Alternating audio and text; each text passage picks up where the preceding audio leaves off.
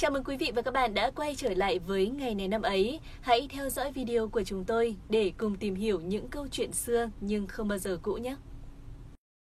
Thưa quý vị, tiếp nối những số phát sóng về chủ đề Ngày Thống nhất đất nước 30 tháng 4, trong video này chúng ta sẽ cùng kể câu chuyện về chiếc xe tăng đã húc đổ cổng dinh độc lập trong ngày lịch sử.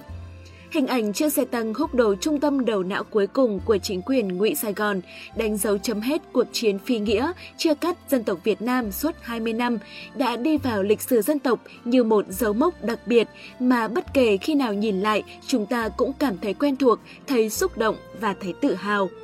Suốt một thời gian dài đã xảy ra tranh cãi rằng đâu là chiếc xe tăng đầu tiên có vinh dự húc tung cánh cổng chính của dinh độc lập Vậy vì sao lại có tranh cãi này và sự thật là gì? Chúng ta sẽ cùng tìm hiểu ngay bây giờ.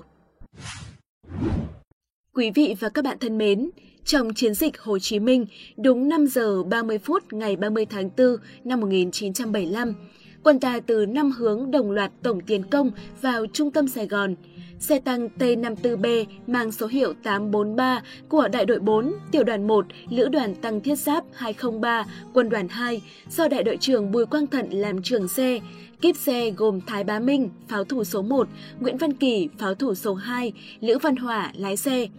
Tiếp sau là xe tăng T-59 số hiệu 390 do chính trị viên Vũ Đăng Toàn chỉ huy.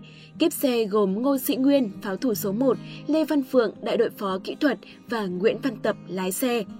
Sau khi tràn qua cầu Sài Gòn, trên hướng tiến công của quân đoàn 2, lực lượng đột kích thọc sâu vào lữ đoàn tăng thiết giáp 203, chia thành hai mũi theo đại lộ Thống Nhất và đại lộ Hồng Thập Tự tiến về dinh Tổng thống chính quyền Sài Gòn. Trên đường đến dinh độc lập, xe tăng 843 đã bắn cháy 3 xe tăng và xe bọc thép của địch.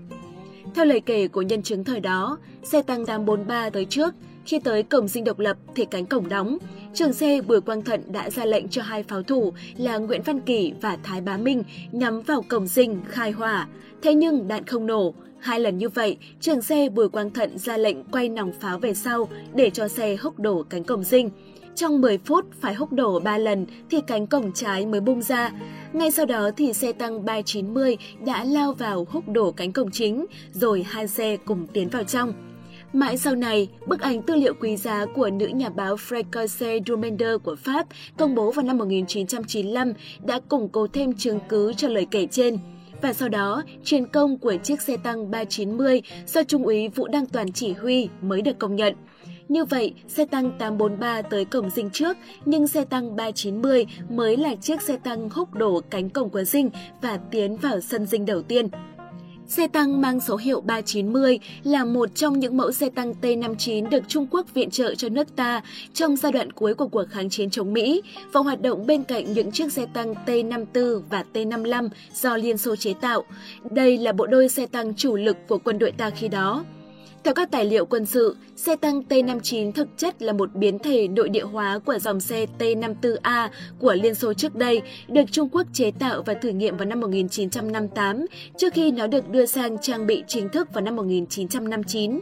Xe tăng T-59 sử dụng cơ diesel V12 model 12150L có công suất cực đại là 520 mã lực, tương đương với 390 kW, có thể chứa 815 lít nhiên liệu, nặng 36 tấn và di chuyển với vận tốc tối đa là 50 km/h.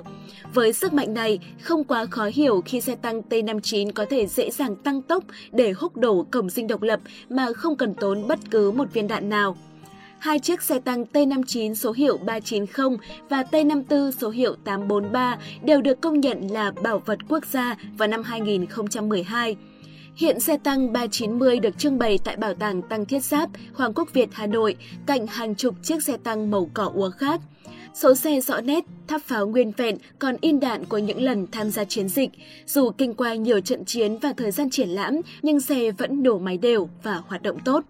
Còn chiếc xe tăng 843 được trưng bày trong Bảo tàng Lịch sử Quân sự Việt Nam tại 28B Điện Biên Phủ, được đặt ở vị trí trang trọng giữa những hình ảnh về chiến dịch Hồ Chí Minh năm 1975. Các dây dẫn điện nhiên liệu, ác quy bị lạ hóa nên xe đã không còn hoạt động được. Để hạn chế sự tác động của khí hậu nóng ẩm, hàng ngày những nhân viên tại bảo tàng đều phải lau chùi và bảo quản định kỳ từng năm. 40 năm trôi qua, hai chiếc xe tăng không còn làm nhiệm vụ chiến đấu, nhưng vẫn tiếp tục truyền kiến thức lịch sử và niềm tự hào cho thế hệ sau khi có mặt ở bảo tàng. Cảm ơn quý vị và các bạn đã theo dõi video của ngày này năm ấy. Nếu thấy nội dung hay, thú vị, bổ ích, đừng quên like, share video và dành tặng kênh một lượt đăng ký nhé. Cảm ơn quý vị và các bạn rất nhiều. Xin chào và hẹn gặp lại.